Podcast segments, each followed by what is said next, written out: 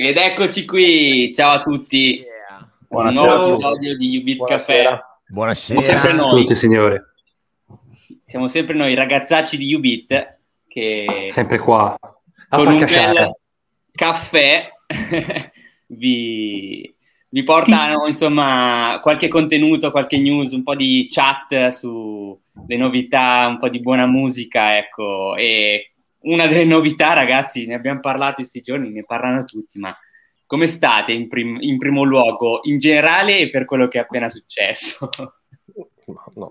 Caldi. Scossi. Vero, scossi, Sul positivamente pezzo. però, eh, immagino, visto che eh, si, si parla e si analizza quello che di, di, grandissimo, stiamo parlando di Daft Punk, ci ha portato questo magico e leggendario progetto. Occhi rossi, ma non per colpa del cloro. Non perché la rimuccia è scesa. Eh. Vero? Sì, eh, personalmente apprezzo tantissimo che sono usciti così di scena in punta dei piedi e puntando alla gloria. Non per i soldi, Scusate, un po' di... Matteo ogni volta inizia la, la, puntata non ho detto qualche... ass... io devo buttarla in caccia io sono qua signori che ci state guardando per farla cacciare cioè Teo mi vuole qua ma per buttare due o tre stronzate ogni tanto. Non voglio vedere, che, voglio vedere chi è, state, da, allora, chi è ragazzi, d'accordo con me. state sì, tutti calmi.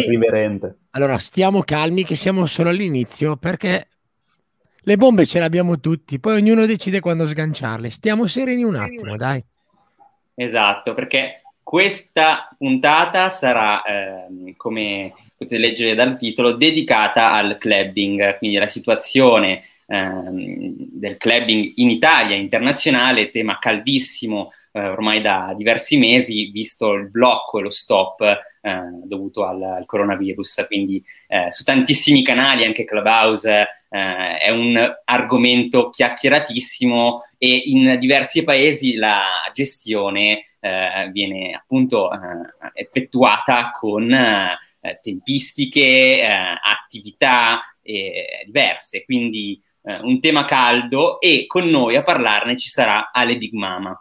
Alessandro Di Marisio, Big Mama Production, un ospite che arriverà proprio a brevissimo, eh, che ci porterà la sua esperienza, un po' una sua panoramica, qualche suo, eh, insomma, eh, un suo contributo e le sue attività.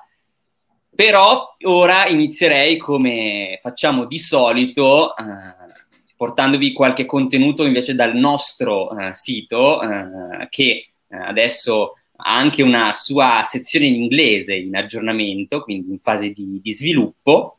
Eh, portiamo un contenuto che eh, si collega alla edizione, alla puntata precedente di, dell'Ubit Café, eh, ovvero quella dedicata ai social media, perché eh, uno dei nostri articoli eh, freschissimi che abbiamo appunto eh, appena pubblicato è quella, la, quella, mh, la situazione che vede Universal Music Group eh, interfacciarsi con due eh, social media sempre più collegati e sempre più insomma sotto i riflettori. Rudy in particolare vi può dare qualche, qualche feedback e qualche info in più. La situazione chiaramente è una classica, diciamo, sfida ai vertici per cercare di offrire il prodotto migliore. In questo caso tutto nasce dal fatto che Universal ha deciso di togliere l'intero catalogo delle sue tracce da thriller perché secondo Universal la piattaforma non valorizza sufficientemente gli artisti o almeno eh, nella maniera in cui Universal ritiene idonea e come anche in altri social succede. La risposta di Thriller è arrivata veloce, hanno subito spiegato che a loro non interessa avere il catalogo di Universal perché il loro business funzionerebbe comunque. Conseguenza logica, Universal ha firmato un contratto di licenza esclusiva con TikTok, che come ben sappiamo è nato prima ed è di conseguenza anche il diretto concorrente di thriller e viceversa. La tocca pianissimo, la tocca. Eh sì, è un argomento molto molto caldo, anche questo vista, visto l'utilizzo sempre maggiore no, di piattaforme come TikTok e Trill che si basano, come già detto nella, nella scorsa puntata, eh, sull'utilizzo di mh, appunto contenuto musicale, di prodotti musicali. Quindi eh, entra in gioco appunto la, la monetizzazione, il copyright, mh, delle le policy che eh, diventano argomenti molto delicati e eh, interessanti da analizzare sicuramente. Chi ne esce meglio, secondo voi, così a sentimento, considerando che comunque sia TikTok, o meglio, thriller non è TikTok, proprio perché è venuta prima? Io, io mi permetto di dire che è una situazione complicata, visto e considerato che dal punto di vista, dal punto di vista mh, dei diritti e delle royalties è un argomento ancora controverso e ancora da strutturare. Perciò prendiamo anche un po' con le pinze questi contratti perché fondamentalmente non sono del tutto finiti. La parte C'è più lesa, se, scusami, scusami. Sì, sì, no, hai ragione, la parte più lesa comunque potenzialmente sono gli artisti. Sono sempre gli artisti, sempre, sempre. sempre. In, realtà, in realtà con questo contratto Universal adesso da TikTok, visto che su Thriller ha ritenuto che non ci fossero garanzie per la valorizzazione degli artisti, qui tra virgolette le ha sicuramente volute. Eh sì, secondo Universal. Eh. Stia, Vediamo esatto, un po' tutto quanto, tutto quanto, l'insieme, secondo Universal, non secondo chi ha un contratto con Universal, mm. che si vede così necessariamente esatto. comunque tagliato fuori da una certa parte di mercato che è thriller, non so, comunque sia. Bisogna che altro ca- capire io. thriller come, come, farà adesso, perché da quello che dicono loro eh, comunque non gli serve il supporto di Universal per poter remunerare gli artisti, perché secondo loro hanno dei, dei contratti diretti con, con loro bisogna capire quanto sia vera la cosa. Esatto, anche o perché il catalogo di Universal è enorme e di base eh, diventa importante offrire all'utente che utilizza Thriller la possibilità di utilizzare quel contenuto musicale che eh, diventa un catalogo no, eh, presente Sarà o meno. Un terzo del catalogo musicale mondiale. No, a parte, a parte, la grandezza del catalogo, ma ricordiamo che il generato totale degli introiti del, dell'industria della musica per quanto riguarda appunto le label il 33% dell'introito totale è generato da Universal ed è il corrispettivo di tutto quello che gli indipendenti generano annualmente. Facciamo due conti per, per capire il colosso di cui stiamo parlando. Esatto, sì, è molto molto interessante. Poi eh, diciamo che, ecco, ricollegandoci al primissimo spunto all'inizio di questa puntata, eh, TikTok come thriller davvero possono mh, veicolare nuove tendenze, anche l'attenzione su determinati prodotti e su determinati artisti. Io adesso, ovviamente, oltre che su Instagram, su uh, TikTok in particolare, eh, piacevolmente vedo tantissimi video eh, e infatti in tendenza comunque si vede questa cosa con ovviamente Daft Punk e le loro hit, eh, mm. quindi diventa anche interessante utilizzare queste piattaforme dalle etichette stesse come diciamo misuratore no? eh, di quello che succede, di quello che l'utenza mondiale eh, sceglie per i propri contenuti, quindi interessantissimo e vedremo chi la spunta, anche se ecco, di, l'integrazione tra social e, e, e musica è sempre più attuale, sempre più presente, come ben sappiamo e abbiamo riscontrato soprattutto nel 2020 e adesso sarà ancora. Uh, ho preso un brivido freddo quando ha detto 2020. Scusate, c'è stato, oh. c'è stato, sì. Sì, c'è stato, c'è stato e qualcuno se ne, se ne sarà reso conto.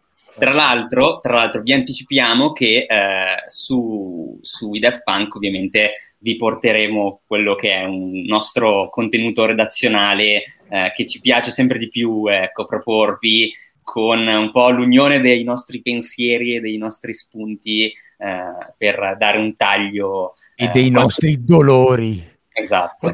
Qualche aneddoto, qualche, sì. qualche storiella. Io ho preso esatto. un rapporto per i, per i DAFT, quindi fate voi a scuola, ho preso un rapporto, fate voi, insomma. Sono nel mio cuore. Ancora non ci credo, si siamo sciolti.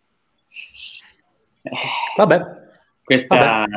Questa è, avanti. è la realtà, esatto, è la realtà dei fatti. Intanto... Sono ancora alla fase del rifiuto io, devo fare tutto esatto, sì, sono... fino all'accettazione. Sì, stai metabolizzando. Poi c'è la rabbia, poi c'è la rabbia, mi sembra, no? La fase dopo è la rabbia. Sì, sì, poi c'è la contrattazione, dai, che magari fanno le greatest hits. magari fanno la sigla di Tron 2, davvero. No, esatto. Ma stai attento a non arrabbiarti troppo perché poi scoppi. eh. Bene, intanto ecco, sta proprio per arrivare eh, Alessandro alle Big Mama eh, che mh, affronterà con noi appunto il tema del clubbing. Eh, insieme eh, avrete, avrete, già comunque seguendo le, le news eh, visto quelle che sono state le eh, decisioni di, di, alcuni festival, di alcuni proprio anche paesi riguardanti quelle che sono le stagioni o macro eventi eh, con lui affronteremo in primis quella che è la situazione italiana e quella che è la, la, la sua esperienza, per poi un po' mh, chiedere qualche domanda eh, ostica eh, che ci interessa. Golosa, si dice golosa. Golosa. golosa. esattamente, go- golosa, golosa. Eh, intanto, ecco, vi, vi ricordiamo mh, di, di, seguirci su quelli che sono i nostri, i nostri social, dato che eh, abbiamo iniziato proprio eh, qualche settimana fa con Clubhouse, eh, con delle, delle room eh, settimanali. Eh, martedì sera per ora è appunto la, la nostra, il nostro appuntamento con un EDM Music Café che si collega un po' soltanto in parte audio su eh, quello che è il nostro appuntamento di chiacchiera eh, condivisa, ecco, anche in questo caso con gli utenti che, che entrano in questa piattaforma sempre più, sempre più utilizzata e chiacchierata, per ora solo su, su, su iPhone, ma sempre in estensione a breve. Io non ho un iPhone, quindi la Hashara non la farò io, quindi seguiteci, quindi se volete, esatto, sicuramente dei contenuti seri. Esatto, per Matteo bisogna aspettare il caffè video, la versione attuale, questa, eh, dove potete anche notare il suo bellissimo ciuffo. Ah, hai visto bello? Avete visto? Abbiamo aperto la gabbia. Abbiamo aperto Io lavoro nella oggi. music industry. ok, eccolo, so è, arrivato, è, arrivato, Ale Big Mama che eh, introduciamo e salutiamo. Eccolo qui. Eccolo. Ciao, Ale. Ciao Ale. Grazie innanzitutto e eh, tutto bene? Benissimo, dai, insomma, non è l'anno migliore della mia vita, però insomma, la prendiamo come viene, dai. E voi come state?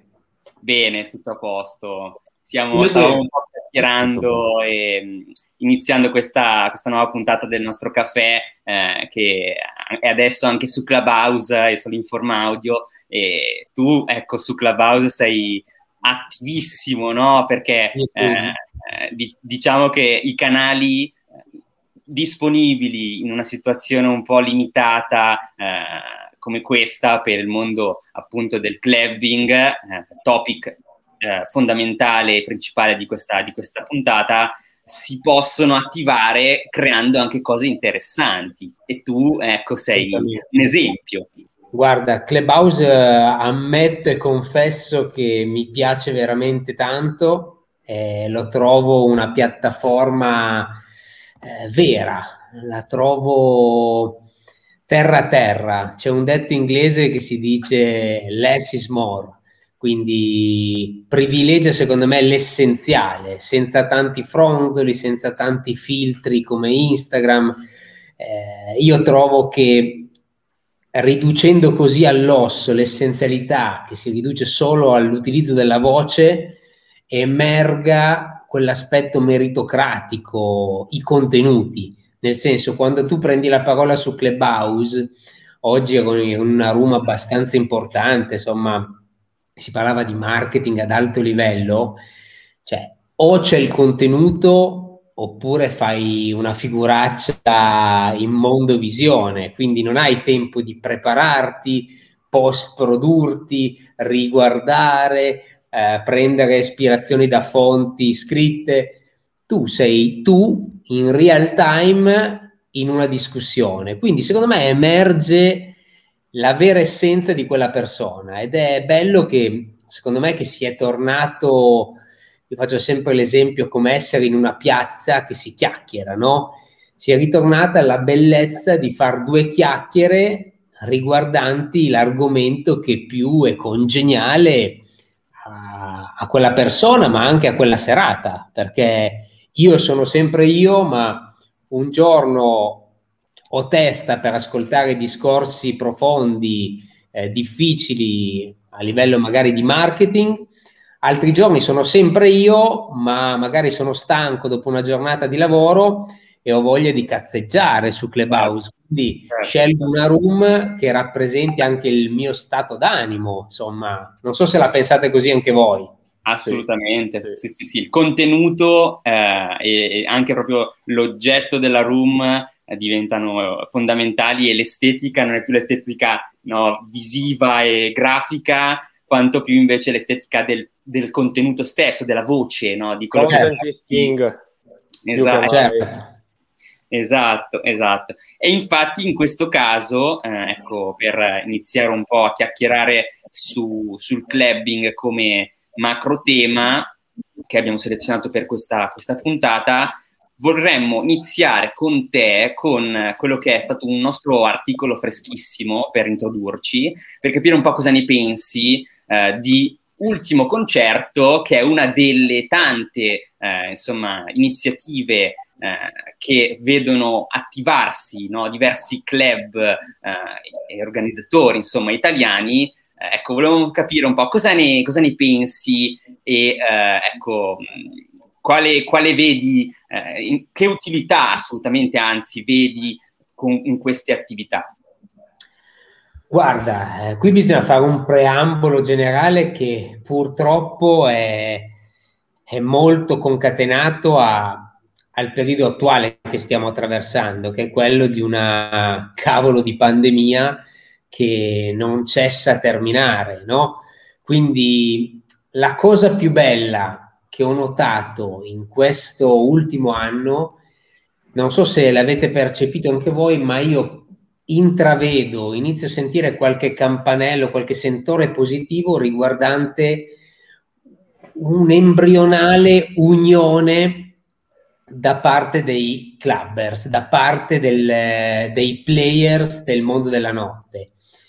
E la manifestazione che hai citato, secondo me, rappresenta, cioè dietro le quinte c'è l'essenza della vera unione, che in un altro periodo probabilmente non sarebbe mai potuta emergere così forte, così consapevole, ma in questo periodo di stop e mai come adesso mi è sembrato di percepire che i club, e gli orchestrali che danno vita al mondo della nightlife sono riusciti veramente a fare quel primo passo per sedersi a un tavolo di confronto, per non insultarsi solo alle spalle, ma per provare a fare un cammino assieme.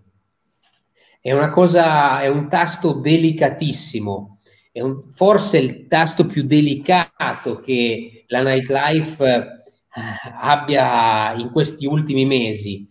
Quindi non parliamo troppo forte, non, non cantiamo vittoria, stiamo camminando sulle uova, però secondo me quello che sta avvenendo sia a livello di manifestazioni che a livello di associazioni, che più banalmente, come avete citato voi su Clubhouse, guardate queste room che stiamo facendo sul mondo del clubbing, il seguito che hanno. Ecco, sono tutti esempi di tanti piccoli primi passi che prima i players, gli headliner non facevano. Prima era una giungla, era un tutti contro tutti, si salvi chi può. Quindi la mission di ogni locale, di ogni player in gioco era quella di affossare il nemico. Si viveva veramente in un contesto di guerra, di guerriglia che arrivava al punto da offuscare i veri gol, i veri obiettivi che un'azienda notturna dovrebbe avere. che sono quelli di non solo di monetizzare, ma di fare branding, di scalare il mercato, di vedere i propri fatturati anno dopo anno crescere.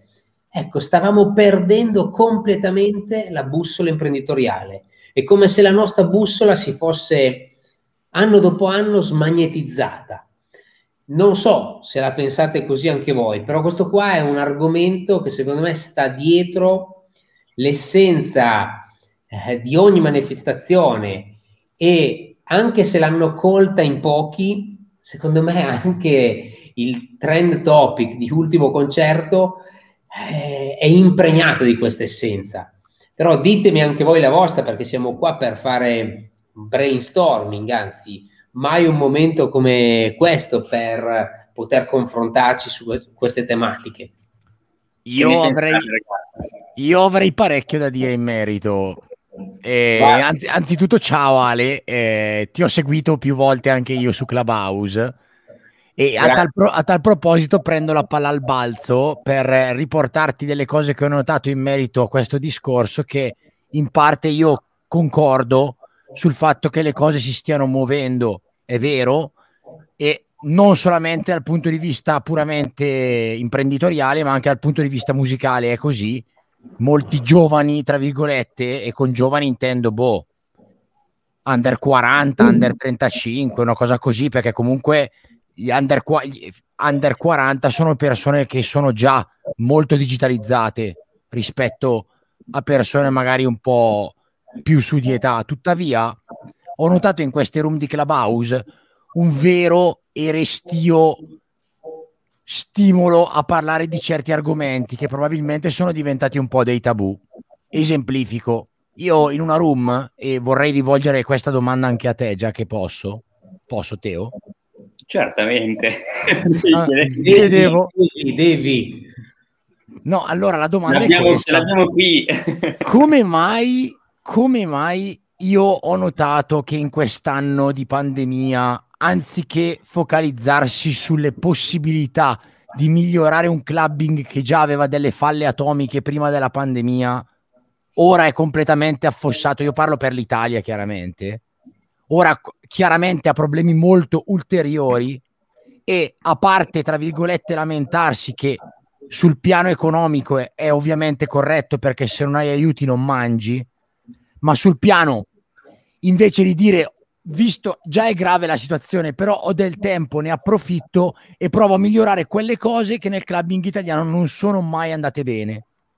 Perché non lo fanno? Io in alcune room ho provato a buttare questa domanda, come te l'ho fatta ora a te. Ti giuro che si sono mutati tutti e non ha parlato nessuno. Certo, e, poi cambi- e poi hanno cambiato argomento.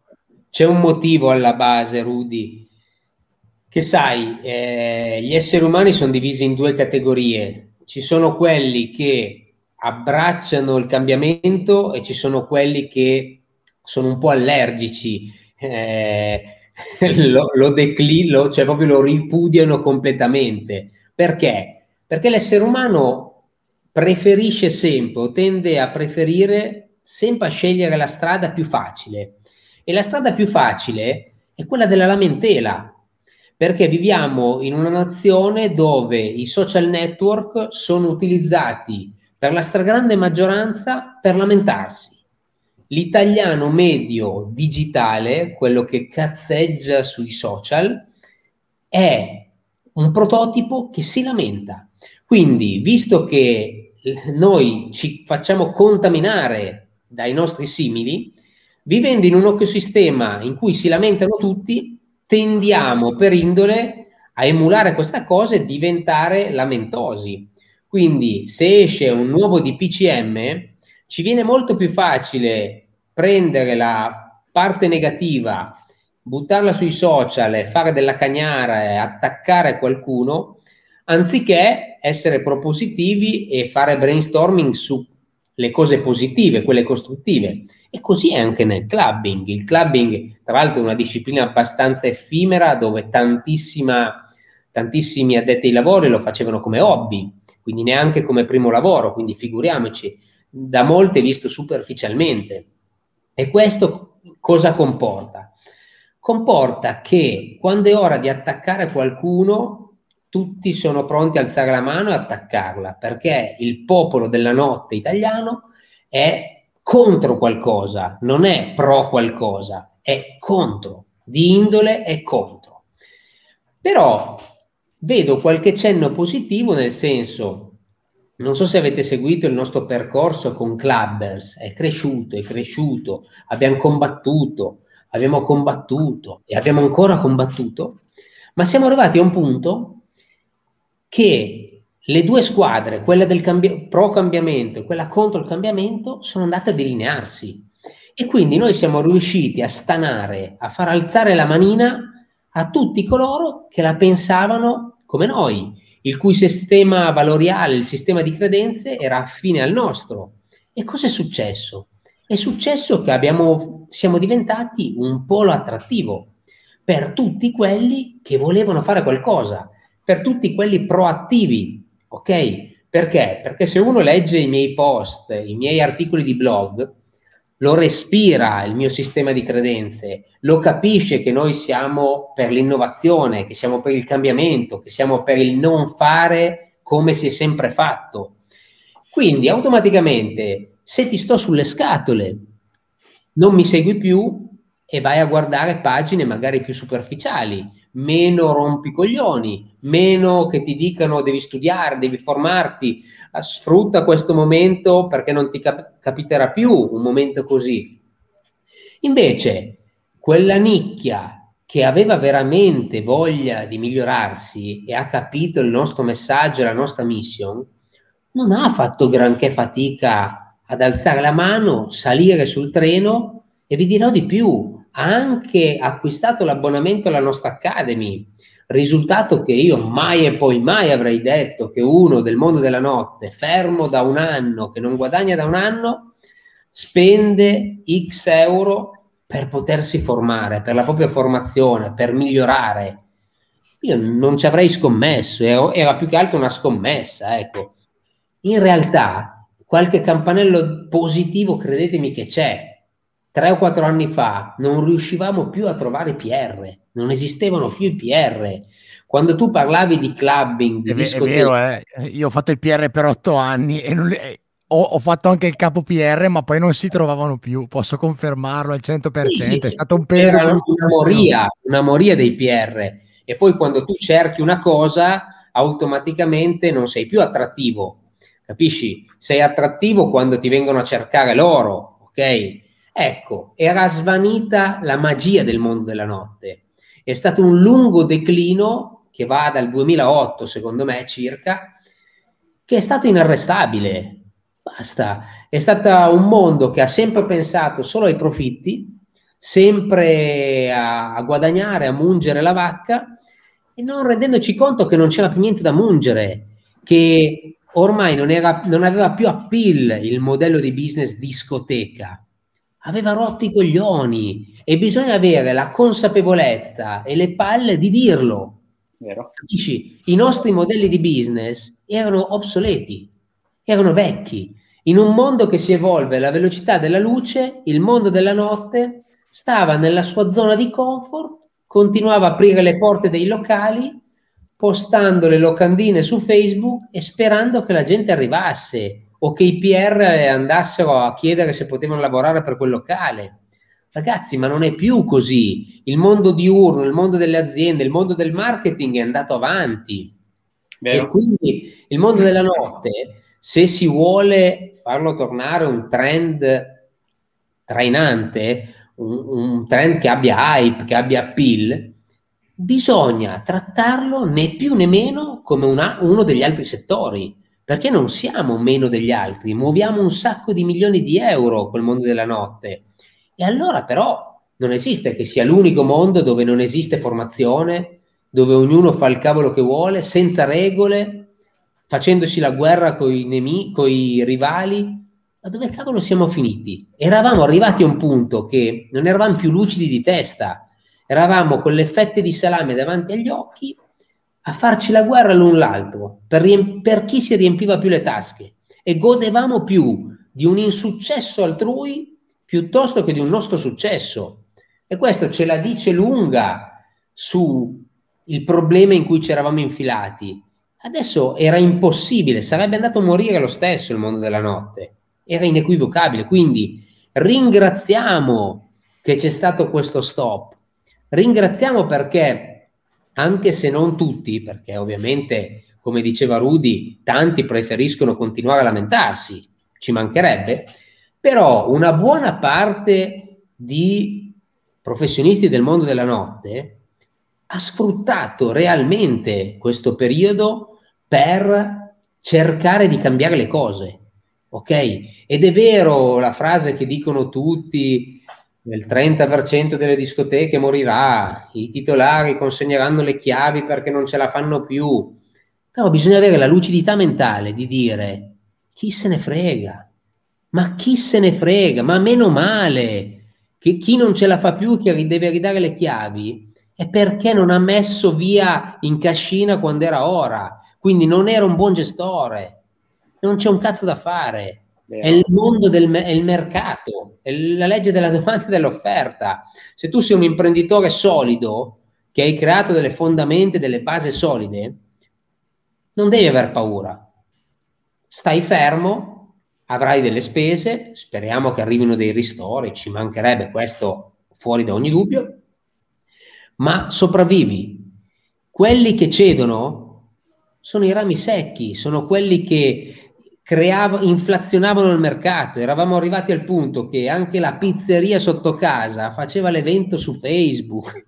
ma dove andate? Cioè, ma, anche il baretto diurno metteva il DJ a suonare era diventata veramente una giungla il mondo del clubbing e poi si crea confusione e la pagano tutti. Senza Ma... contare il discorso dal punto di vista puramente musicale in cui... Il... Per carità. Lì, lì andiamo a toccare, lì vorrei, io salterei questo discorso però lo faccio Bravo. presente, lo faccio presente perché lì andiamo a toccare un punto ancora più buio certo. che invece altrove stanno migliorando. Certo, certo.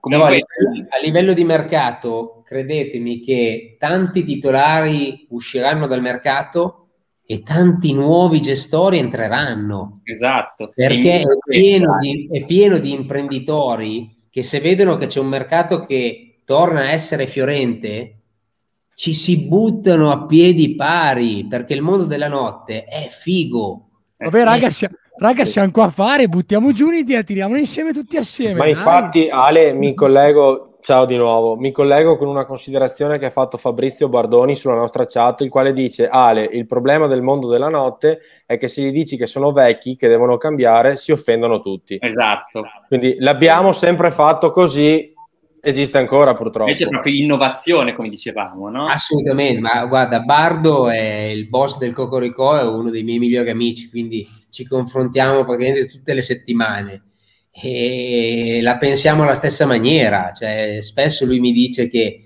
il mondo della notte è un grossissimo problema e non si lavora. si pensa di poter fare i soldi facendo un cazzo, ma non è così. Il problema è che per un certo punto, quando il mercato era fiorente, potevi anche permetterti di essere un emerito imbecille e qualcosa racimolavi. Ma quando la lotta si è fatta più serrata e sono emersi i valori in campo, eh, non è più bastato. E in questo, prob- in questo momento qui, dopo questo reset, io vi garantisco che farà il grano solo ed esclusivamente chi ha le competenze per poter fare il grano. Basta, ci vuole competenze e voglia di lavorare. Bardo mi dice sempre, trovalo uno che lavora 14 ore al giorno, senza distrazioni, con focus solo su quello. Trova una persona che lavora 14 ore al giorno, focalizzato e che ne sappia più di me e poi ne parliamo. Però abbiamo già messo dei se e dei ma che filtrano il 99,99% degli addetti ai lavori. Perché il problema grosso siamo noi addetti ai lavori. È questo il vero problema. Che poi non facciamo un esame di coscienza e vogliamo per il nostro ego, vogliamo dire che non è così, che è il mercato, è colpa dei bar abusivi, è, colpa, è sempre colpa di qualcos'altro. ma non è un cazzo vero. La colpa è che non ci rendevamo conto che il nostro modello di business non funzionava più. Stop, è così. Non c'è altro da fare. E questo reset, credetemi, è una manna dal cielo. Cioè adesso suona ma- suonano male le mie parole, anzi sarebbe quasi una bestemmia. Un cinico. Però un domani, tra due o tre anni, ricordatevi di queste parole. È stata una manna dal cielo perché si tagliano tutti gli improvvisati, tutti quelli che hanno poca voglia di lavorare, tutti quelli che lavorano solo due o tre ore al giorno e rimangono quelli che hanno veramente voglia di farsi il culo, veramente voglia di formarsi. Capito? Perché se no non avremmo fatto questi numeri con la vendita dell'Academy. Capito? È un termometro, è quando tu li tocchi sul portafoglio viene fuori la cosa, cioè tutti possono dirmi grande Ale, sei il numero uno finché le cose sono gratis. Ma quando tu dici di mettere mano al portafoglio, vedi chi è che vuole veramente migliorarsi o chi vuole continuare a fare come si è sempre fatto. Verissimo. E purtroppo eh, questa è la verità. Over 50 hanno comprato la mia Academy, non mi vergogno a dirlo, 10-15 persone che hanno voluto mettersi in gioco con una certa età. E loro eh, sì. vivranno, vivranno sempre sul loro trono pensando di essere quello che erano 30 anni fa e non, co- non coscienti che i paradigmi di 30 anni fa oggi non ci sono più. È beata ignoranza, non bisogna più avere pietà di queste cose qua. Adesso è il momento di svoltare, cambiare pagina, buttare giù dal trono chi non ha voglia di lavorare e far salire sul trono quei giovani che hanno voglia, hanno la cazzimma, non so come spiegare, hanno quel mordente e vi garantisco che ce ne sono veramente tanti che hanno alzato la mano dicendo io voglio fare questo nella vita. Vi garantisco che due anni fa, tre anni fa non succedeva. Quindi questo stop ha pulito, ha rigenerato e non solo ha fatto ricrescere la voglia di andare a ballare nella gente, quello ve lo può dire chiunque, no? È un bisogno fisiologico, quello quando ti manca una cosa per un anno ti viene voglia di andare a ballare però l'addetto ai lavori medio fa, affida- fa, troppo affidamento su questa cosa, perché questa cosa è una cosa che durerà i primi 3-4 mesi e poi è una cosa a, le- a rilascio immediato, ma poi va a svanire. Poi se non metti le basi che non sai lavorare, ma cazzo vai? Finisce la voglia e torni al punto di partenza. Torni a Netflix, tornerà a essere il tuo nemico principale, il divano sarà il tuo nemico capito? Invece adesso, mai come ora, è il momento di studiare cosa fare da grandi, studiare cosa fare quando si potrà tornare a operare per davvero, ok? Quindi, ok che speriamo tutti che si possa aprire domani, però pensiamo già a come impostare le nostre aziende quando si potrà tornare tra un anno, non mi interessa quando, alla totale normalità perché è lì che ci sarà il vero confronto tra quelli di nuova generazione e quelli di vecchia. Io l'unica cosa che vi garantisco è che quelli di vecchia generazione che non hanno fatto niente per migliorarsi e si sono solo lamentati cadranno loro, dalle loro torri. 100%. Conterà di più un giovane che magari non è conosciuto nel mondo della notte, che padroneggerà le nuove competenze che saprà cos'è il digitale, che saprà muoversi nelle nuove regole del gioco, che uno che ha fatto questo lavoro per vent'anni, che la sua esperienza se la mette su per e non dico dove. È un'imprenditoria di un mondo passato che ormai è... zoom, così, con lo zoom super e non lo dico. Maledetti. Ero tentatissimo di dirlo io, poi ah, detto... C'è Fabrizio Bardoni che ha commentato nuovamente. Cosa ha detto Bardo? Va che si è detto qualcosa di male. No, di- dice Ale, il mio trono dovete essere almeno in tre, vista la stazza è un po' pesante. Grande Bardo, non c'è nessuno che vuole buttarti giù dal trono. No, perché ti, Bardo è un esempio lampante di un professionista che lavora, ok? È uno che si fa veramente il mazzo E quelli così non hanno bisogno, mm, non, non moriranno mai perché si autoaggiornano da soli. Io, mm, l'ultima volta che ci siamo visti a Riccione, gli ho detto, cazzo, io sarà stato sei mesi che non ti vedevo, ti vedo upgradato, con, maturato ancora, sei in perenne miglioramento, no? E questa è una cosa importante, ma è una cosa importante che a lui viene comoda perché lavora tanto, perché parla con la gente, perché si confronta, perché non sta con le mani in mano e non passa le serate su Netflix. Tante volte ci sentiamo di sera e forse ci piacerebbe tutti e due farci un bagno caldo e guardare Netflix un paio d'ore, eh, però stiamo a parlare dei problemi, come sarà la ripartenza, degli accorgimenti, delle piccole cose, delle piccole strategie e gli altri stanno con le loro fidanzate a farsi i cazzi loro ed è questo il grosso problema.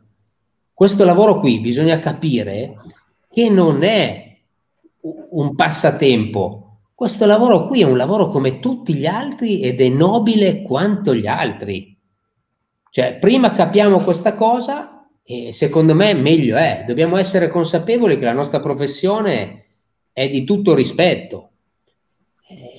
Esatto, sì, poi come dicevi tu, ecco, eh, una formazione continua, no? Eh, sia proprio dello stesso addetto ai lavori che vuole innovarsi e in questo senso noi ci tenevamo molto ad avere te come ospite perché comunque con in mano il nostro caffè eh, della, di questa serata, eh, ecco, volevamo un po' parlare di quello che è, è il tuo percorso. Io personalmente eh, ti ho conosciuto con quei, questi format molto elaborati, molto particolari, particolari studiati nel dettaglio eh, e questo insieme insomma a quelle che sono le attività anche più recenti che hai portato eh, ha, ha, contribuito insomma a un aggiornamento costante no? e anche una proposta sempre più eh, sempre più anche mh, diciamo completa di quella che può essere l'esperienza della notte eh, per, per, che, per, quello che può essere un appassionato di questo, di questo mondo.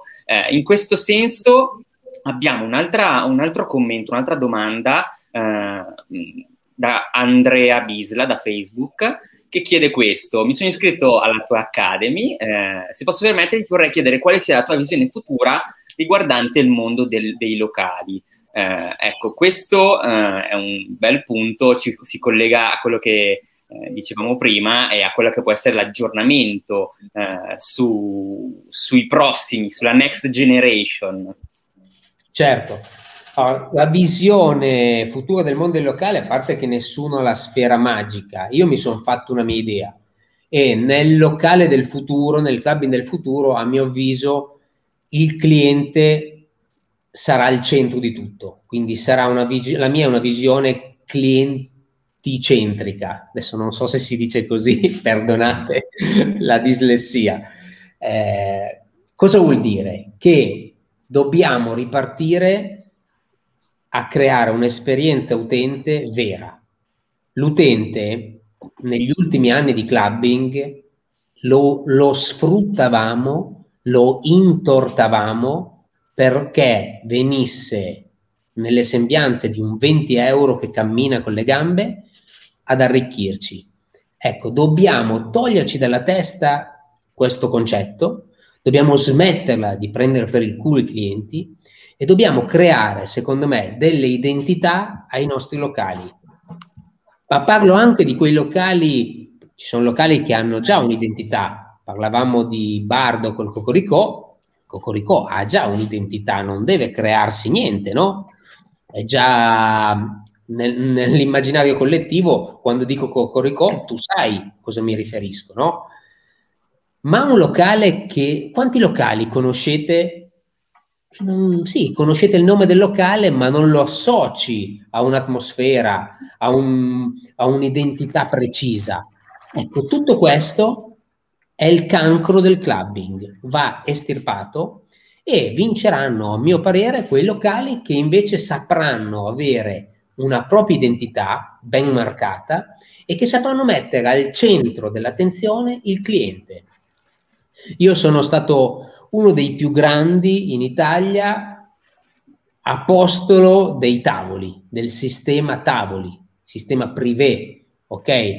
Adesso alzo la mano con tanta umiltà e dico, sono un coglione, perché questo sistema porta, devia il focus del nostro mercato verso tutti altri argomenti che sono fuorvianti per l'essenza del clubbing vera. La gente deve tornare nei locali per divertirsi, per svagare. Noi non dobbiamo più vendere le nostre serate, i nostri ticket per vendere, perché non c'è nessuno che brama, che salta dalla voglia di acquistarci un biglietto la gente non vuole acquistarci, non vuole arricchirci. La gente è consapevole, gli acquirenti oggi sono consapevoli, tutti navigano su internet, persino mia mamma ha imparato a comprare online. Ora la gente non la prendi più per il culo. Adesso devi essere coerente. Devi smettere di mettere sulle locandine delle cose che creano delle aspettative e poi uno arriva nel, nel locale e c'è tutt'altro. Basta, è finita quell'era lì. È finita l'era dei non professionisti. Quello che stiamo per intraprendere è un percorso di consapevolezza che ci porterà in un clubbing molto più vero, molto più essenziale, dove il cliente deve tornare a emozionarsi, deve tornare a divertirsi. Noi, ripeto, perché poi mi sono perso, non dobbiamo far acquistare le nostre serate, perché nessuno, non c'è nessuno che vuole acquistare qualcosa, però c'è qualcuno che ha un problema e noi possiamo essere la soluzione a quel problema. Il problema può essere la monotonia, la noia, la indigestione da Netflix, la due palle di stare a casa con la fidanzata. Questi sono dei problemi che se nelle nostre comunicazioni riusciamo a toccare questi nervi scoperti, okay? si chiamano trigger point nel, a livello di marketing, se sappiamo toccare i giusti trigger, riusciamo a toccare i desideri, prima, i bisogni primari delle persone e riusciamo a farli tornare in discoteca. Perché? Perché dobbiamo porre la nostra serata come quella che risolve quel determinato problema. Ok? Quindi, in un mondo che dopo due anni che si sono sparati delle maratone di Netflix, no? Noi dobbiamo avere una comunicazione polarizzante contro queste cose qua, senza aver paura. Ok, dobbiamo andare, dobbiamo dire le cose vere. Se io odio nel mio locale, io ho un club da 600 persone, se io odio il reggaeton, no? Non devo aver paura di scriverlo lo scrivo. In questo locale non si fa reggaeton, in modo che non prendiamo per il culo quei ragazzi che gli piace quello. Noi non dobbiamo attrarre tutti per far entrare gente, perché poi quei ragazzi, se vengono, io faccio un altro genere, saranno scontenti e parleranno male del mio locale. E c'è una legge che dice che una persona scontenta parla con almeno sette persone male del nostro locale mentre una persona contenta difficilmente lo dice a una sola persona. Vero. Capite che la cosa più importante del clubbing del futuro diventa il posizionamento, decidere che target si vuole e polarizzare, dire, avere le palle di dire gli altri non li voglio. Io dico chiaramente, io faccio questo, questo e questo. Lo faccio in questa maniera. Se non vi piace, non vi prendo per il culo, andate da un'altra parte. Però quelli che la pensano come me arriveranno da me. Capito? Perché se io scrivo nel mio locale faccio musica house, i clienti, gli avventori che amano la house music non vengono da me, perché è un'autoreferenza la mia, è un'autocelebrazione. Mi dicono sì, dai, ognuno dice così. Ma se io invece dico nel mio locale è bandito il reggaeton, per un principio psicologico di inversità, arrivano quelli che amano la musica house. Perché io ho avuto le palle di fare una comunicazione coerente, vera. Ecco, secondo me sarà un ritorno al clubbing vero, dell'essenziale. mh, meno sfarzi, meno fronzoli, più ri- rispetto delle aspettative, più non prendere per i fondelli il cliente. È una visione clientecentrica. Molto interessante come riflessione e analisi. Targeting e posizionamento, ecco, quanto più precisi possibili. Eh, che sì. è tutto tranne che utopistica, soprattutto se potevo inserirmi in questa cosa qua, perché è come dovrebbe essere. Io sono d'accordissimo con quello che hai detto, ti ho ascoltato attentamente e sono felice che, di sentirlo dire da una persona come te che lo fa da tantissimo tempo, da oltre vent'anni. È, se penso alla mia città, io sono di Firenze, se penso alla mia città è esattamente come hai detto te. Proprio è esattamente eh, come Ma sai perché? Perché il gestore medio prima che avviassimo questo percorso dove cerchiamo di formare, cerchiamo di dare dei consigli, perché non è tutto a pagamento, c'è tanto sapere gratis, condivisiamo informazioni, no? Le room di Clubhouse sono gratis, si impara tantissimo, tantissimo, capito? Bisogna solo aver voglia. È ovvio che se tu preferisci guardarti Netflix, eh, guardati Netflix, ok? Però il, il pregiudizio del gestore, sapete qual è? È che il gestore vuole tutto, non vuole scontentare nessuno. Quando il gestore parla col suo comunicatore, col direttore artistico, non vuole che lui elimini una, si precluda una fetta di clientela. Se io propongo a 10 gestori, scrivi sul tuo biglietto cosa non fai, scrivilo, polarizza, abbi le palle di dire le verità, quello che fai, dillo. Eh no, ma se scrivo che non faccio il reggaeton, poi ci sono quelle compagnie di ragazze che non vengono più. Porco zio, ma è, no, dovresti godere che non vengono più. Dovresti dargli dei calci nel culo a queste ragazze se vuoi fare house. Ovviamente io sto facendo un esempio, eh. Certo. quindi può essere anche il viceversa, no? Invece i loca- i, i, la mentalità dei gestori troppo spesso è generalista vogliono avere locali generalisti per tutti, non capendo che per accontentare tutti si finisce, scontent- si finisce a scontentare tutti. Perché se tu fai una serata metà in un modo, metà nell'altro modo e metà in un altro modo ancora per cercare di dare un colpo al cerchio, uno alla botte, scontenti tutti gli altri. Perché fai vivere 20 minuti di godimento su una serata di 5 ore il cliente non, non, sa, non, sa, più dov'è il cliente a un certo punto. Eh, certo, certo di identità poi. Vi faccio un esempio che... Esa- esatto, bravissimo. No, Vi faccio un esempio per farvi suona, capire... Eh. Sì, ma può suonare chi... Anzi, secondo me... No, te lo dico perché... aspetta di suonare tutto è già il primo problema del locale, perché va dietro a, a, a una mentalità ottusa, quindi a seconda una persona che sta violentando un settore.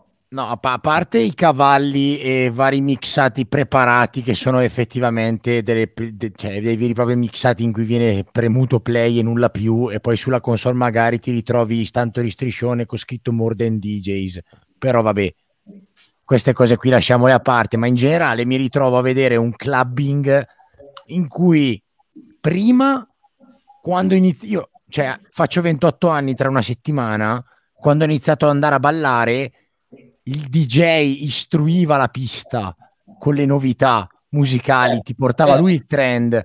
Ora il DJ dà alla gente quello che vuole. Certo, e questo qui è il problema. Hai centrato pieno. Se siamo noi a correre dietro al mercato, è ovvio che la, questo cozza col fare cultura, con l'ammaestrare le persone verso qualcosa di un gradino più alto, cozza con l'alzare l'asticella, però è anche vero che se tu non alz- alzi quella cazzo di asticella, tu non incassi di più. Perché se tu fai una serata con criterio, con una strategia, la allunghi e il tuo rotolino degli scontrini gira più a lungo. Se tu invece comprimi tutto in una sparatoria di hit per far ballare la gente in due ore, tu incassi per due ore. Cioè non è che ci voglia un, un genio a capirlo. Il problema grosso è, te lo faccio con un esempio che è quello che faccio quando vado eh, ospite nei seminari, nelle scuole, negli istituti scolastici, che è una cosa molto terra a terra. E me l'ha insegnato Andrea Langhi, un noto architetto che non finirò mai di ringraziare per questa cosa qua.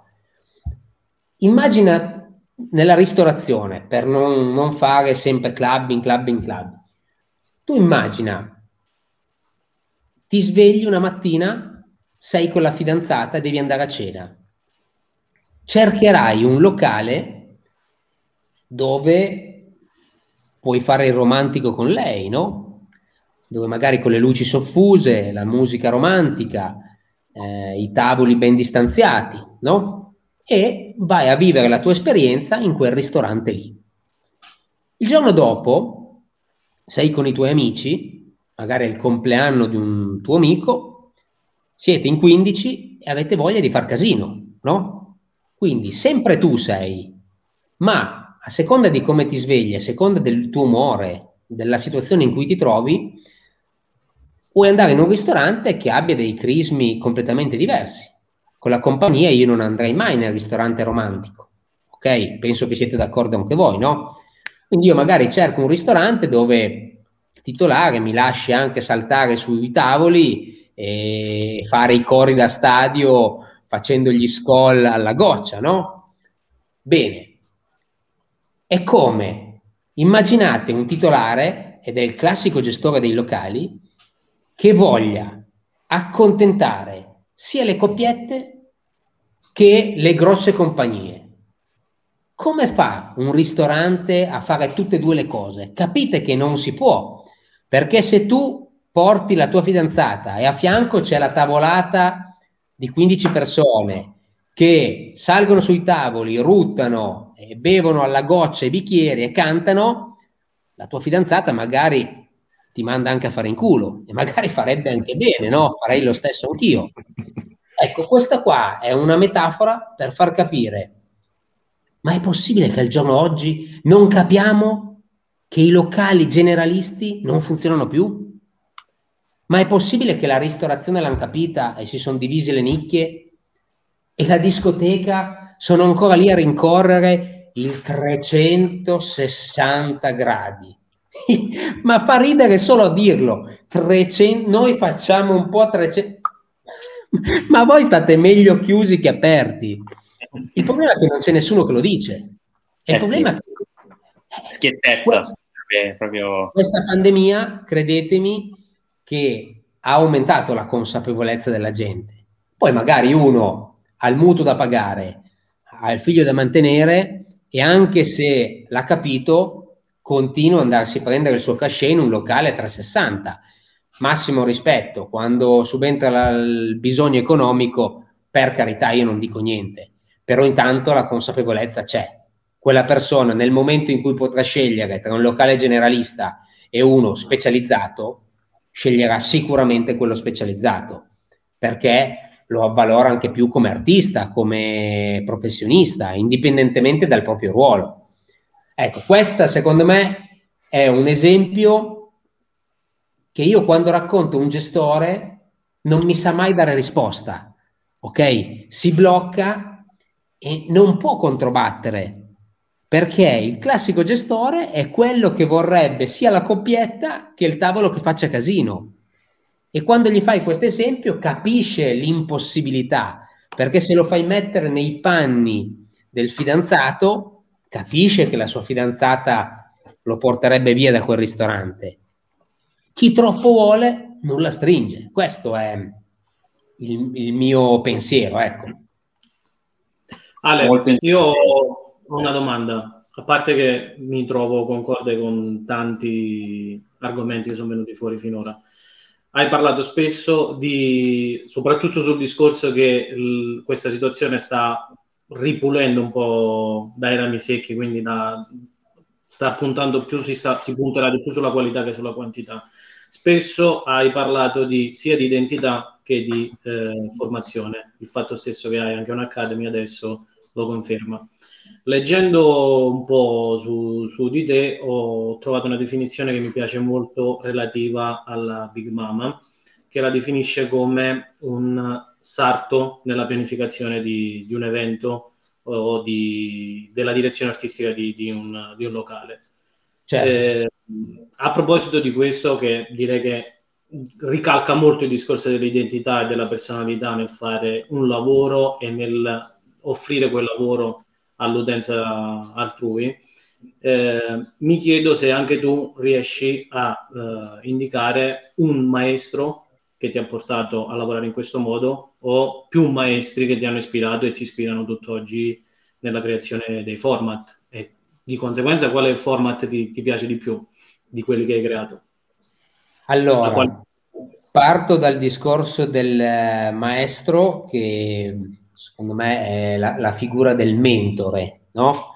Secondo me è molto molto utile, come tutti anch'io ho avuto i miei mentori, posso anche fare i nomi, possono essere Rino Barci, un noto architetto che è mancato l'anno scorso, a 78 anni ormai, mentre stavamo costruendo l'ennesimo locale assieme, quindi è stato uno che ha fatto più di 500 locali in tutta Italia, che seppur fosse di un'altra epoca mi ha insegnato veramente le, le basi del clubbing e seppur io non la pensassi come lui sotto tu, tanti punti di vista, comunque mi ha iniettato nella pelle certe nozioni, certe, uno spirito avanguardista, cercare sempre di essere una mossa avanti agli altri, che mi è sempre servito. Insomma, lui mi predicava il fatto che serviva una comunicazione intrinseca di storytelling negli anni 2000, ok? Quando la parola storytelling non esisteva ancora. Lui doveva dire sui flyer devi raccontare tante parole, racconta, scrivi tanto, belle parole che attraggono, quando l'arte del copywriting e dello storytelling proprio non, non erano neanche ancora state rese note. E con lui ho imparato proprio le dinamiche di un club, come si muove la gente dentro, la psicologia che spinge un utente a fare un percorso, la customer il parcheggio, il parcheggio. Dal parcheggio alla coda al guardaroba, al perché è importante anche mh, posizionare il bar in un certo punto, insomma le dinamiche che stanno dietro la psicologia del locale, no? Poi ovviamente io le ho evolute come ogni alunno, ecco. Dopodiché ho appreso tantissimo da Sergio Borra, uno dei docenti di marketing eh, più famosi d'Italia. Anche lui, eh, insomma, avrà 55-60 anni, insomma, uno secondo me delle menti più lucide ancora oggi del marketing italiano. Quindi io vengo sia dal clubbing che dal marketing, no? sono state sempre le mie due passioni. E poi adesso che mh, diciamo si è esaurita mia, il mio apprendere da questi mentori, vado avanti con le mie gambe, cerco di essere io a innovarmi, a farmi contaminare positivamente dalle persone che io ritengo degne. Prima abbiamo citato Bardo, no? Eh, Bardo è una di quelle persone che, qualora io mi confronti con lui, il cervello viaggia, lavori, no? Quando inizi una telefonata, quando finisci una telefonata sei più ricco di quando l'hai iniziata, no? E sono più ricco io ed è più ricco lui. Quindi sono quei brainstorming proattivi che continuano a crescere noi ricordiamoci che siamo un po' la risultante delle cinque fonti a cui ci esponiamo di più. Quindi se noi parliamo sempre con cinque imbecilli, no? Tenderemo diventa- ad abbassare il nostro livello, no? perché ci facciamo contaminare da un ecosistema al ribasso, più basso di noi. Invece quando ci facciamo ci immergiamo in un ecosistema di crescita, quindi con delle persone che anch'esse vogliono crescere, no? Allora l'ecosistema ti porta su. Anche mentre tu stai dormendo, ci sarà qualcuno che sta lavorando e il giorno dopo, confrontandosi, ti accresce e tu accresci lui. Quindi que- sono quei dare e avere che tutt'oggi mi fanno da mentoring non è più un unico mentore da cui assorbo informazioni, ma è una serie di persone di, di cui io ho stima che, con cui parlando autoalimento la mia voglia di migliorare, no? Poi io credo che una persona debba continuamente formarsi al di là dei mentori. Quindi io tuttora sto seguendo due o tre corsi americani, no? eh, io sono impallinato con i corsi statunitensi perché i formatori italiani insomma, no, non nutro particolare stima, salvo rare eccezioni, no? Però in America c'è qualcuno veramente eh, notevole che se sai capire i meccanismi che stanno dietro alle loro ispirazioni puoi uscire vincitore, insomma non c'è corso che non ti lascia qualcosa. Quindi il, la mia missione è quando intraprendo un percorso di crescita, che sia un corso, che sia una riunione, un webinar, uno stage, un, un percorso lavorativo, il mio obiettivo è sempre uscire da quel percorso più ricco di quando sono entrato. E così, se lo fai minimizzato nella minima unità, che è la giornata, le 24 ore, diventa la cosa più bella del mondo. Warren Buffett dice sempre, io cerco di andare a dormire più ricco e più intelligente, con più nozioni di quando mi sono svegliato. E questo è un concetto, secondo me, potentissimo, che torniamo al discorso di quando abbiamo iniziato questa live, che è la voglia di mettersi in gioco, di non lamentarsi, ma di volersi migliorare. Quindi ci vuole anche un po' di car- caparbietà, di svegliarsi con quella cattiveria agonistica eh, di migliorarsi, insomma, non peccare di presunzione, sono arrivato, ormai so tutto, perché non, si, non ci sarà mai un punto di arrivo. Bisogna saper godere nel tragitto, bisogna puntare a un arrivo, ma il godimento deve, deve arrivare giorno dopo giorno nel percorso che stai facendo. Quindi se tu non fai una cosa che ti piace, prima o poi casca l'asino. E io spero davvero che con questo reset caschino tutti gli asini che non amano per davvero il mondo della notte, che non sono spinti da nobili istinti. Insomma, penso di essere stato abbastanza chiaro. Ecco. Assolutamente, assolutamente. assolutamente sì. E anzi, prima ecco, stavamo mostrando un po' il sito di Ale tra l'altro, house page bellissimo, è bellissimo.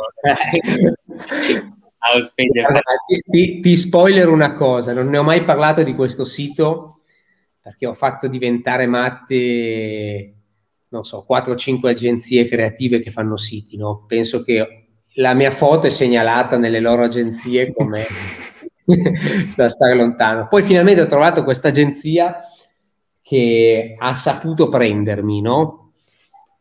E la prossima settimana su Clubbers farò uno speech con uno degli sviluppatori di questa agenzia perché voglio svelare cosa c'è dietro questo sito. E quel menu che hai citato tu, che non, non sei l'unico ad averlo notato, vedi che ha dei nomi un po' unconventional, no? Certo. Anziché contattami, cioè, disturbami, insomma, delle cose che diano un po' nell'occhio, no? Certo, certo. C'è anche shoppami. Shoppami, insomma, eh, un po' mio, i miei inglesi, inglesismi finti. Eh, e tutto è stato fatto con un'ottica differente, ok? Quindi proprio a livello di codice non è un sito che va valutato, è figo, non, non è figo, c'è l'animazione figa, non c'è l'animazione figa. È un sito che è differente. Certo, okay? C'è, molto creativo, assolutamente. Infatti c'è la, la sezione spesometro, no, non ti dico cosa... Cioè, la gente, i, i, web designer mi mandavano a fare in culo che l'utente medio non ha i programmi per poter calcolare le spese e le fa ancora con la matita. No, quindi grazie al nostro sito deve poter fare, immettere i dati e gli esce quanto ha guadagnato o perso in serata no? questo qua mi dice, ma, ma, cosa te ne frega a te di queste cose? Ma, ma fregatene, cazzi loro, no? No, dobbiamo aiutare la gente, cioè... C'è una storia dietro questo sito. Interessante, interessante. Comunque la creatività ecco, che si vede in questo sito si vede anche ecco, nella sezione dei format. Abbiamo, collegandosi un po' alla domanda che faceva Emilio, questi sono ecco, i, i format uh, creati dalla Big Mama Production e capite la, anche la varietà. In questo senso, ecco, quali? No? Raccontaci qual- un pochino, magari c'è qualcuno a cui sei più legato, come dicevamo prima, eh, quali più, quale più recente? Guarda, guarda io sono, sono una persona umile e sincera, dico proprio quello che penso. Io vedo, tra l'altro l'ho visto adesso per la prima volta tutto dall'alto, vedo anche una bella macchia di colore, no? Dico, cazzo, prende la vista, quindi va bene così. Però tutti quei format lì appartengono al clubbing 1.0. E nel clubbing 2.0 il mio ruolo nei locali non deve essere quel solo più quello di creare l'effetto wow con un format. Nel clubbing 2.0 devi far guadagnare gli imprenditori. Tu, grazie al marketing, devi far guadagnare gli imprenditori. Molti di questi format, te lo dico contro la mia volontà, perché li ho creati io, non massimizzavano gli incassi. Erano talmente belli, talmente sfarzosi, talmente da progettati per suscitare l'effetto wow, che distoglievano l'attenzione del pubblico dal vero focus del clubbing, che è quello di andare a ballare, di andare a divertirsi, di andare a corteggiare. Ok? Io sono contrario a quelli che tirano fuori il telefonino in discoteca, perché non ti vivi il momento.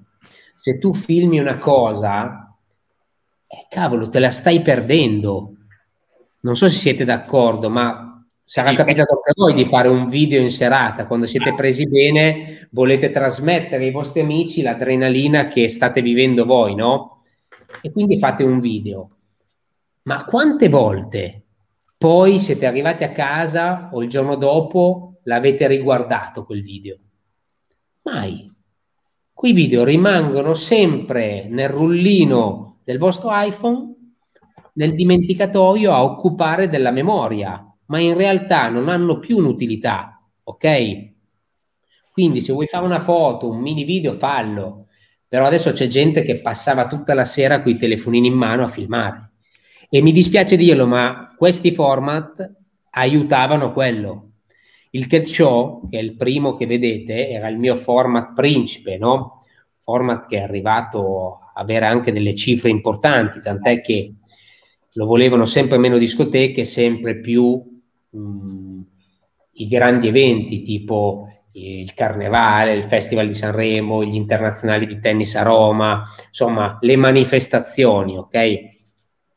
Il Cat Show era talmente potente a livello teatrale, a livello di impatto scenico, che bloccava completamente la pista.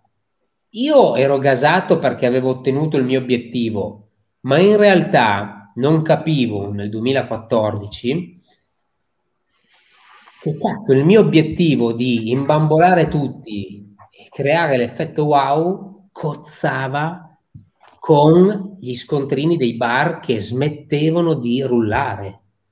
Quindi sì, creavo una scena della Madonna, ma in realtà la gente passava la serata a filmare e non si divertiva per davvero.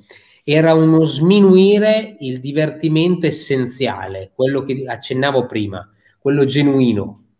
Tu devi andare, devi lasciarti andare, devi sentirti parte di una tribù, parte di qualcosa e ti stai divertendo condividendo le tue emozioni con altra gente.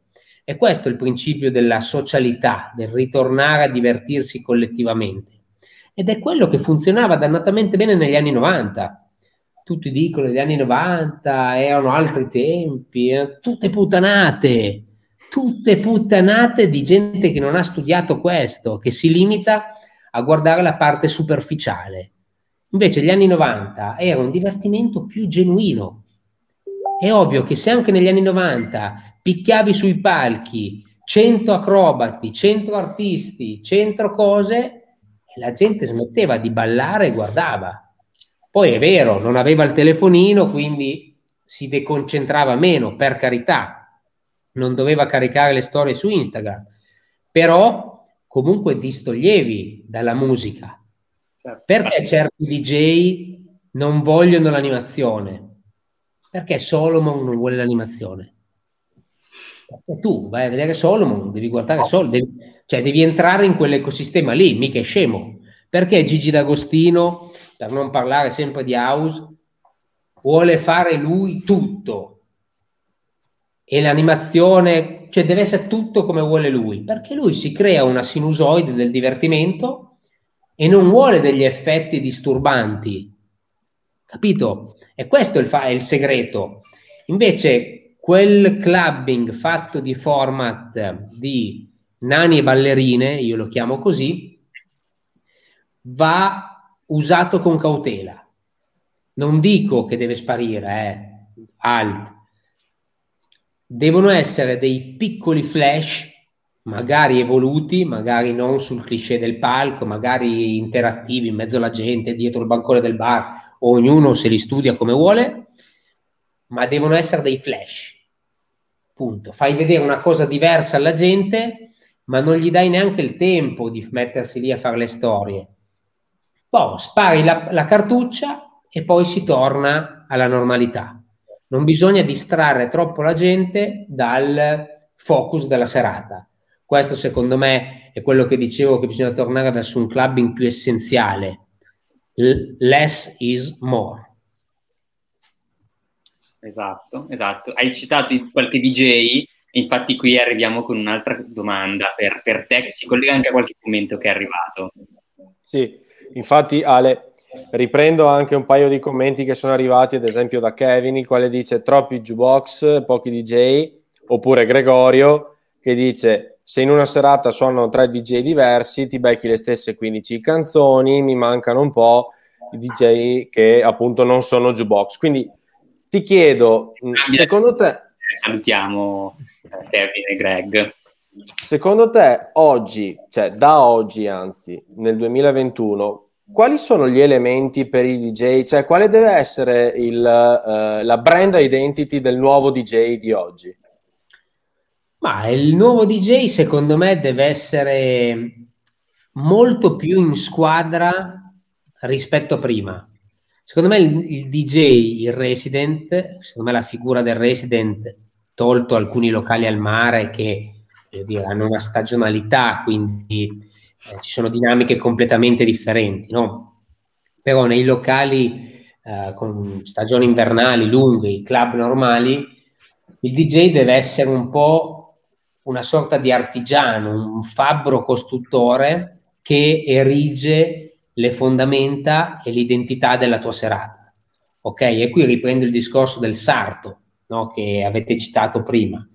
Un DJ deve essere quanto più bravo possibile a cucire su misura per quel locale l'abito che gli sta meglio, cercando di acculturare più possibile la gente alla vision di quell'imprenditore. Quindi se un imprenditore vuole fare un locale hip hop, lui dovrà cercare, partire con l'hip hop che secondo lui è migliore al mondo, che massimizza i flussi di guadagno di un locale. Ok? Quindi un hip hop con alto livello culturale. Studiarlo approfonditamente e cercare serata dopo serata, lezione dopo lezione, di alzare sempre un po' l'asticella a livello culturale. Nel senso che se io sono abituato a un hip hop più commerciale, no? più grezzo, e arriva un DJ molto tecnico che fa hip hop vera newyorchese, quel DJ svuota, ha un effetto contrario, ok? Perché ha dato un salto troppo quantico, troppo diverso dal solito, no? la gente non è abituata, la gente va invece indottrinata, bisogna portarli step by step a ballare e a culturare. Perciò un buon DJ è quello che capisce il livello del target che ha davanti, empatizza con loro, riconoscendo gli sguardi, riconoscendo i movimenti, riconoscendo i sorrisi che la gente fa e sa prendere una platea per mano e portarli serata dopo serata ad innalzare l'asticella che non sia percettibile. Ok, quindi disco dopo disco, creare come mattoncino dopo mattoncino le fondamenta di un progetto. Capite che l'importanza di questo costruttore è incredibile, è alla base di tutto, no? non solo a livello di identity del locale, ma proprio a livello di costruzione, di atmosfera, di alchimia. E allora capite che il DJ non, non deve più essere uno che fattura, arriva un quarto d'ora prima della serata, si prende la valigia dei dischi e va via subito dopo. Deve essere, secondo me, più parte integrante, più eh, deve vivere il locale anche in settimana, deve prendere parte alle riunioni, deve capire, deve masticare bene, deve avere ben chiara la vision dell'imprenditore che lo paga, deve capire i problemi di quel locale, deve vivere i problemi di quel locale day by day, settimana dopo settimana. Solo così riuscirà a trasformare i problemi dell'imprenditore, i problemi del locale in cultura per la gente e tramite il suo percorso musicale, poco per volta deve contribuire a sanare quei problemi. Capite che un DJ che arriva last minute per fare la star e farsi guardare delle fighe cozza con questa visione molto più laboriosa, molto più laboratorio, cioè da, che si basa molto più sul lavoro. Ecco. Certo.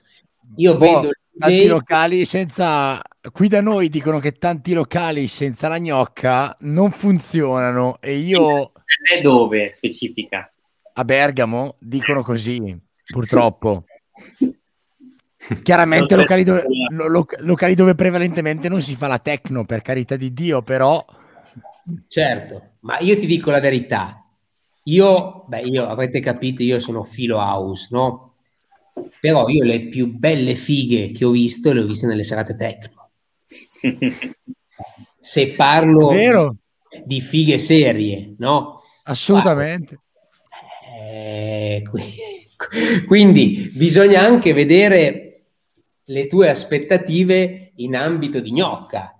Cioè, se sei un palato raffinato, non sempre la serata reggaeton è un toccasana. Sì, ce ne sono tante tantissime, però poi magari c'è, c'è chi privilegia la qualità alla quantità. Eh. Io ti dico, ho provato a vedere nascere una segnalata reggaeton da zero e vedere che all'inizio era veramente una selezione molto, molto accurata per palati fini.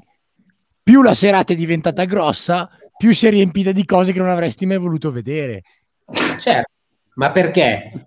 Perché manca a volte la professionalità perché comunque io per dire Mamma Sita, che tutti conoscerete, anzi, quando suona Max Brigante, può piacere o non piacere il genere, ma è forte. Cioè, basta. Quindi ti crea una soglia del divertimento che è fatta come Dio comanda. E quindi sicuramente la bella figa non è disturbata. Ci sono altri DJ che, che la campana del divertimento non sanno neanche cos'è di cosa cazzo stiamo parlando, capisci? Io però penso che le belle ragazze arrivino a prescindere dal genere musicale, bisogna acculturarle. Io quando ho iniziato a fare la suite, che è il format di cui vado più fiero in assoluto, perché nasce in anni di declino totale, no? quindi è proprio un controtendenza pura,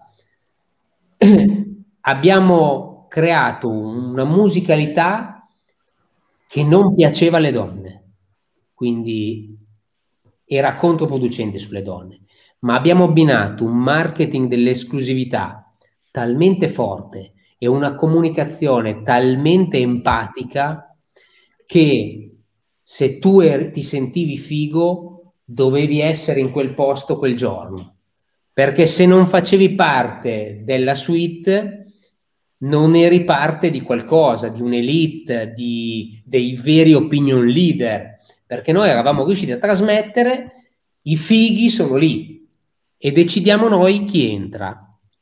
E dovevi avere l'accredito, e dovevi essere accompagnato da una donna, e dovevi avere un certo dress code, dovevi arrivare a una certa ora, costava di più, però tutte queste cose assieme hanno creato un'esclusività tale che le donne arrivavano e ballavano quello che non gli piaceva e, e ti ringraziavano anche.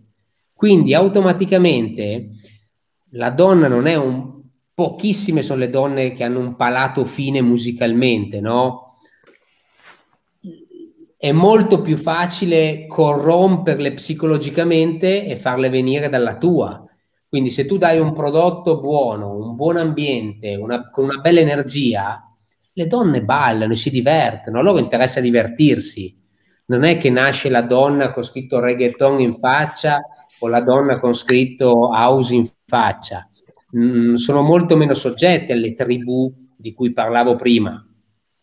Ecco, invece nella techno anche, ci sono anche delle donne che sono invasate, che seguono Ilario Alicante e vanno perché c'è Ilario, e vanno perché c'è Capriati, e vanno perché c'è Carola.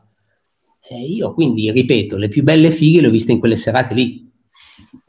questo discorso si, si, può trasportare a, a, al genere maschile, no? per anche l'attenzione eh, per un determinato stile, come essere techno, come gli EDMari, come ecco, tutte queste, queste tipologie. Comunque sì. Non, credo, non credo, Matt, che ci sia una corrente musicale che sia giusta e una sbagliata. Eh.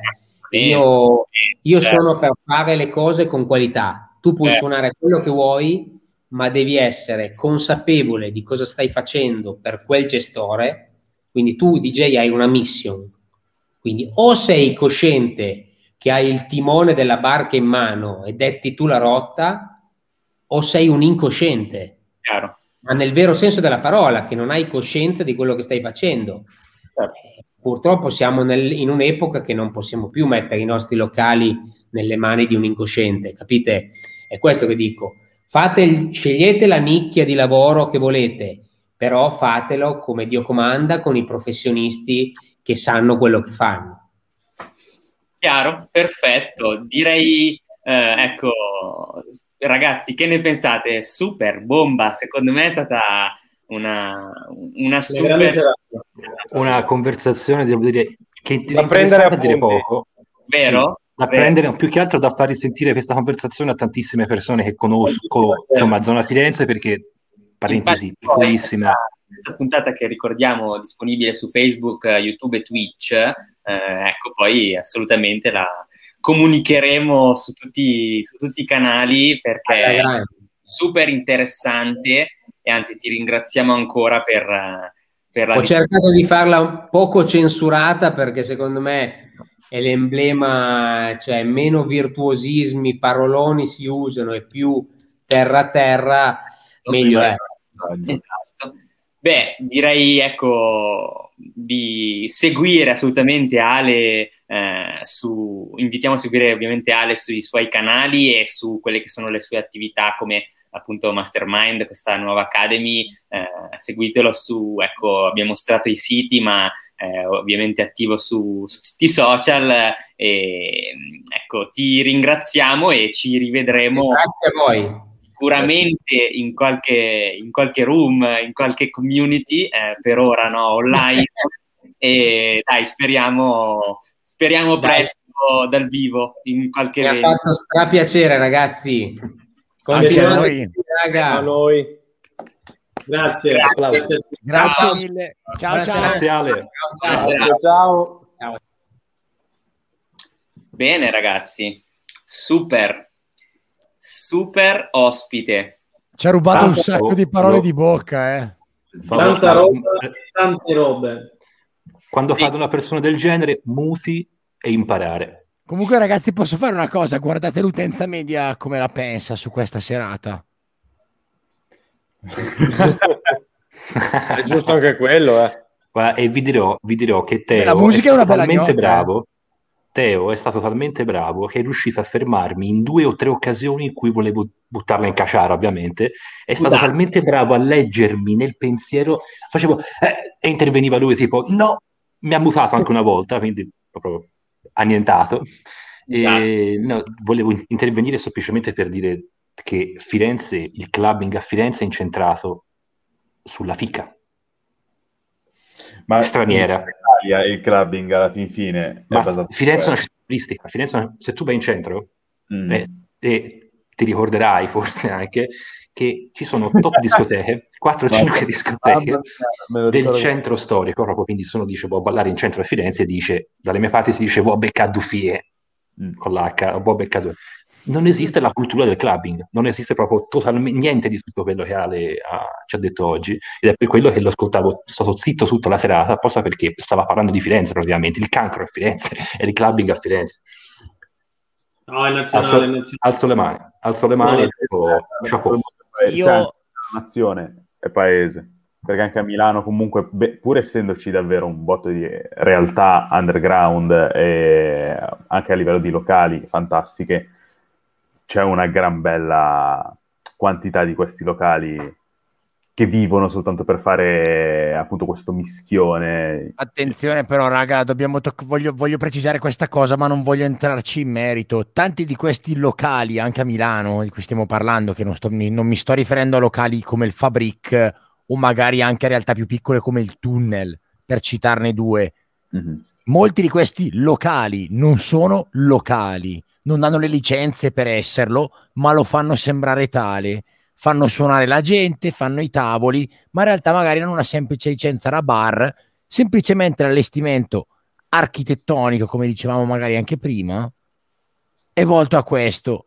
Bisogna prestare attenzione a queste cose perché, come diceva anche Ale, questa è veramente una fetta importante del cancro del clubbing italiano. Eh, ma il discorso che diceva prima, c'è il ristorante che mette una console, un tipo che suona, non dico DJ, dico un tipo che suona, e buon posto al locale o al club. No, non è così, assolutamente no.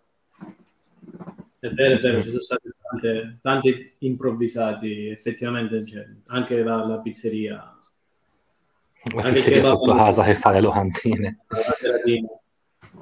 Beh, sembra che Babbaro di fiducia facesse un 17, io ci andrei a sentirlo. Comunque, parentesi. Di...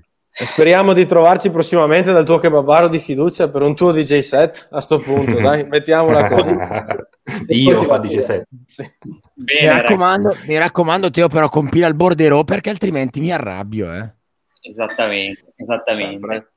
Comunque, ragazzi, eh, ecco, giun- giungendo verso la fine, ricordiamo, come, di, come da rito, ecco, di seguirci con la nostra playlist settimanale Ubit Pix su Spotify, che adesso è estesa a 15 tracce, non più 10, ma 15, sempre con l'appuntamento mensile della chart, eh, appunto all'inizio del mese, eh, dove siete voi a, dare, a decidere il podio e le, le posizioni in classifica, e Ecco, eh, in questo senso ricordatevi di iscrivervi alla nostra newsletter eh, con gli articoli che troverete anche nella sezione inglese e eh, appunto a, a, nelle prossime eh, occasioni sia di With Café eh, qui su, su, Facebook, YouTube e Twitch, sia appunto nelle nostre room e sui social con i nostri quiz, Rave the Song e i contenuti, ecco, sempre più eh, internazionali, come anche proprio pre- parlando della lingua.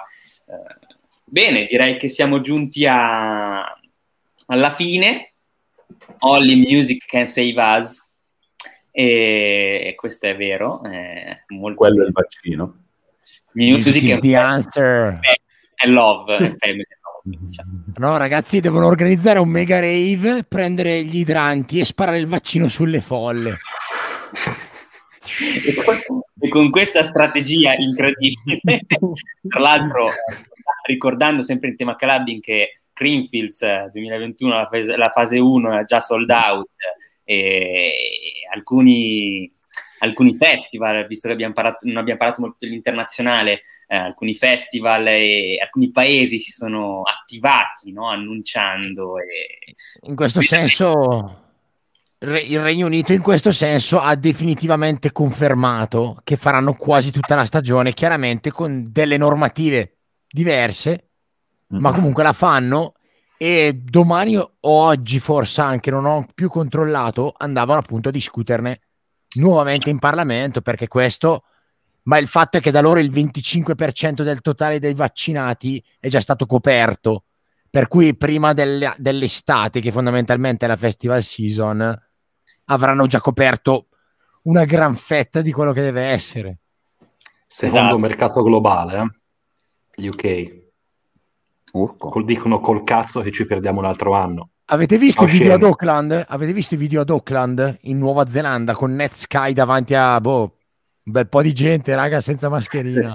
azzardato, però. E intanto è invece non è azzardato, Ragno, non è azzardato. In Australia e Nuova Zelanda non esiste più il coronavirus. No, di lì, di lì no. Invece in, America, come ben no, sappiamo, eh... per la scena UK, azzardato anche riprendere così gli eventi eh. con i numeri che hanno. Ah, sì. boh, quello... Certo, un po' è azzardato.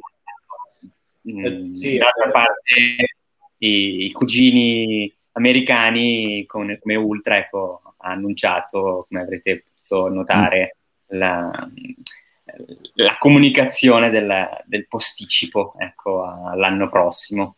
Vedremo, vedremo, vedremo come si sviluppa. Intanto, eh. intanto vi ringraziamo e ecco, il tema clubbing eh, lo continueremo a trattare, lo seguite potenzialmente su ormai tutti i social, anche Clubhouse, dove appunto trovate Ale Big Mama e ci troverete nelle prossime settimane. Ottimo. Ragazzi, Signori. vi salutiamo allora. Alla prossima puntata. Grazie. Alla prossima. Ciao. Ciao. Ciao a tutti. Ciao.